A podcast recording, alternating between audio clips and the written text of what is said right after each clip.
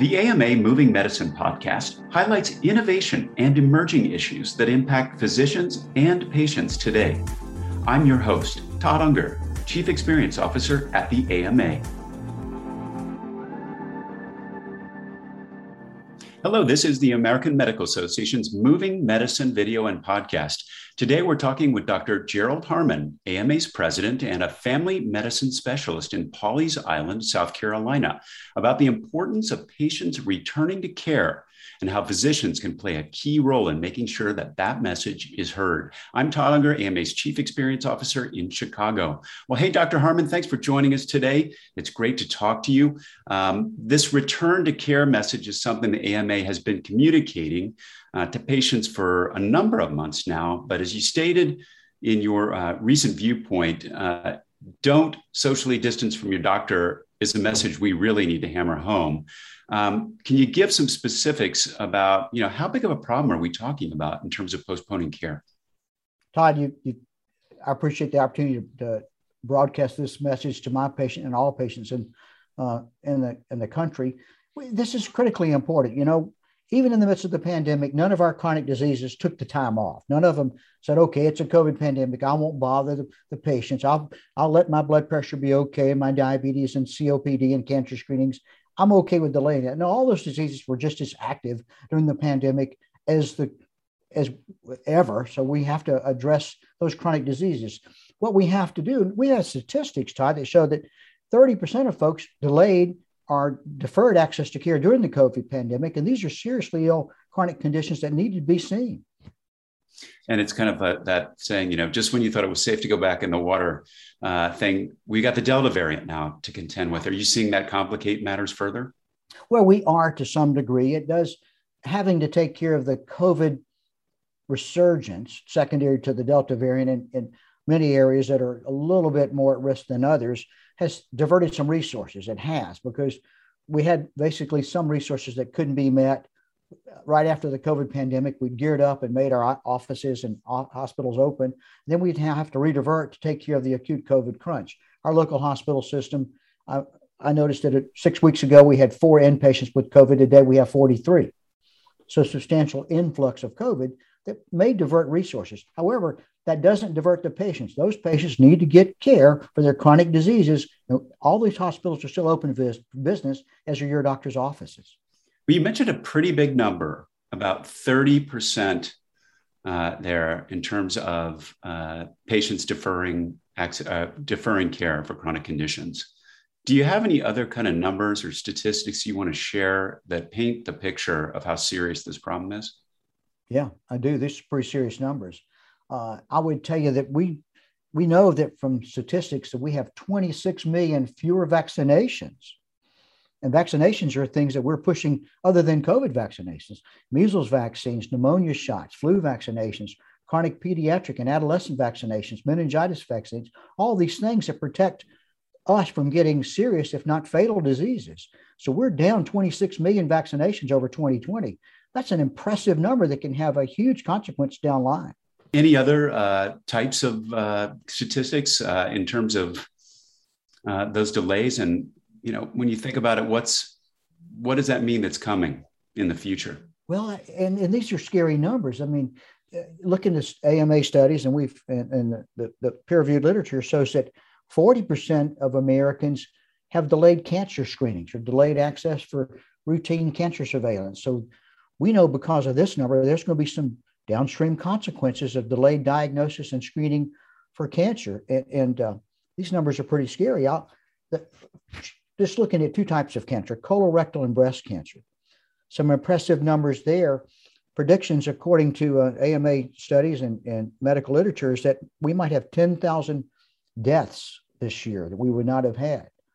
And these 10,000 deaths that we might see in this year because of delayed or, or, deferred screening or surveillance for cancer will have consequences because as these individuals, not only will they have a fatal outcome, they're going to require more resources and attention. Their families are going to be put to risk. They're going to have all the, the medical care leading up that will eventually perhaps not make it so that they'll have a fatal disease progression, unfortunately.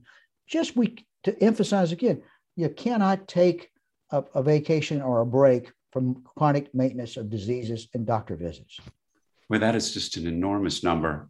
Um, are you finding that there are uh, any groups that are uh, disproportionately affected by this?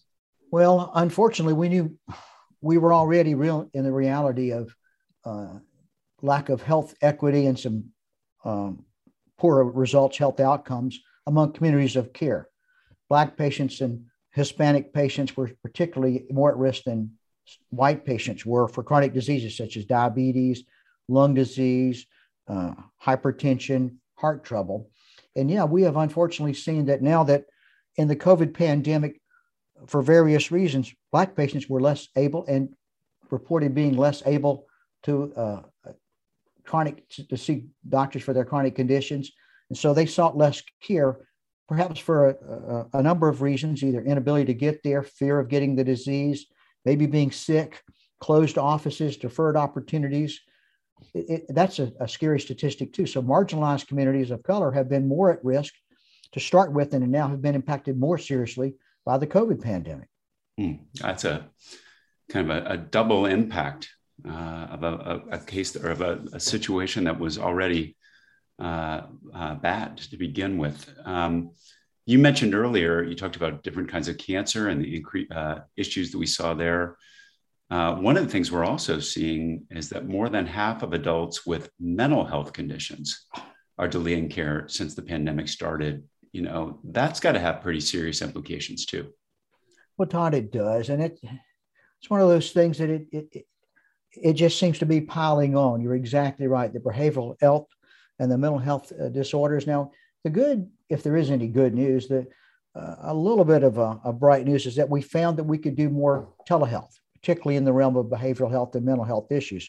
So we had an increase in telehealth utilization for psychiatric, for behavioral health and mental health disorders, but that still wasn't the same of actually getting is actually getting treatment and getting more hands-on and in-person treatment so that um, it is a, a substantial uh, gap that we've seen expanded. And, and of course, the, we, we know that patients experience more behavioral health and mental health disorders such as depression and anxiety because they're worried about the pandemic, they're worried about getting sick, they're worried about their family members, they're worried about the economic outcomes. Are they going to lose their job or they can't go to work? Uh, some are able, some uh, uh offices are able to continue work in a telehealth environment, but folks that have to do frontline work, utility workers, maintenance workers, construction workers, doctors, uh, healthcare workers have to be on the front lines. Sometimes our work didn't allow us to take a break from COVID, and we then were put more at risk for exposing ourselves and collect and getting COVID. So that's there's a lot of anxiety there too. Mm. We uh, we really are uh, understaffed in, in behavioral health and sciences like that. So we we have to seek uh, uh, opportunities to get behavioral health treatment and diagnosis for for much of our community. You took care of the nation. It's time for the nation to take care of you. The AMA stood by America's physicians and patients during the pandemic, and we're not stopping there. We're fixing prior authorization, leading the charge on Medicare payment reform supporting telehealth, fighting scope creep, and reducing physician burnout. It's time to rebuild, and the AMA is ready. To learn more about the AMA Recovery Plan for America's Physicians, go to ama-assn.org slash time to rebuild.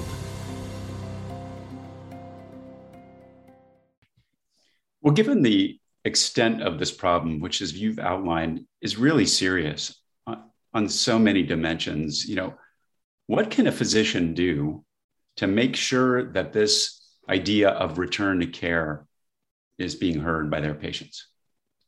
What we need to do as doctors is what a lot of doctors have done in the pandemic. We have emphasized that we are open for business, we're open for your health, for the patient's health. We took early on in the pandemic, we took responsive measures. We have hand washing available. We maintain social distancing. We arranged our lobbies and our waiting areas so that we had every other chair, every other seat covered and protected, just as you saw in public events with decreased uh, seating uh, capacity. We have safe in our care type campaigns. We wear a mask even throughout the the, the brief uh, interlude. With thank goodness we had when we first had a a bit of a break and we started relaxing some of the social restrictions and the mask wearing in public, things like that. When we became responsive and more highly immunized, thank goodness we got the vaccines. So we did all that, and we're still doing that now in the offices. Doctors are doing that. In, in our offices locally, we're we have mask signs up. We ask you to put a mask on when you come into the uh, on the grounds at the facility. All of our staff and caretakers are wearing masks all the time. We have uh, hand washing sanitizers in every available opportunity. We wear protective equipment when we engage with patients. We do symptom checking at every entrance. We might ask if you've been exposed to COVID. We'll ask if you have any congestion or symptoms so that we're screening as it were. We've limited visits visitors in some of our inpatient facilities or ambulatory care facilities just to decrease the patient flow and uh, non-patient care flow, but we're still open for full-up business. Mm-hmm. And the message is we and doctors need to give to those patients is you are safe to give your chronic non-COVID care to us and still maintain health overall. That's very important message. Well, uh, just to finish it up, you know, what can the AMA do uh, to make sure this message is heard? What we need to do First off, is to tell people how safe, how available, how efficacious, and how beneficial is the vaccine to protect you from COVID so that you can reduce some of these stresses that you have. The mental health issues, the anxiety, the depression, the deferred care and delay. We really need to continue to be that trusted source of care for the safety, efficacy, and availability of this incredibly effective vaccine talk to your doctor. We as doctors need to get out in the public airways to make sure we lead by example. Again, you know, 97% of doctors have taken the opportunity to get vaccinated. 97%. That's an A plus in almost any testing facility that you can do. If the doctors think it's this safe, we need to make sure we make sure our patients, our families, our public understands if we're stepping up to get it, they ought to be getting it too. Well, Dr. Harmon, uh, you know, back to your original statement, don't socially distance from your doctor. So many repercussions of delaying this kind of chronic care. Thanks for everything that you and your colleagues are doing to get people back to getting the care they need. Uh, that's it for today's Moving Medicine podcast. We'll be back with another segment shortly. You can join us for future episodes of Moving Medicine by subscribing at ama-assn.org slash podcasts. Thanks for joining us. Please take care. I'm Todd Unger, and this has been Moving Medicine, a podcast by the American Medical Association.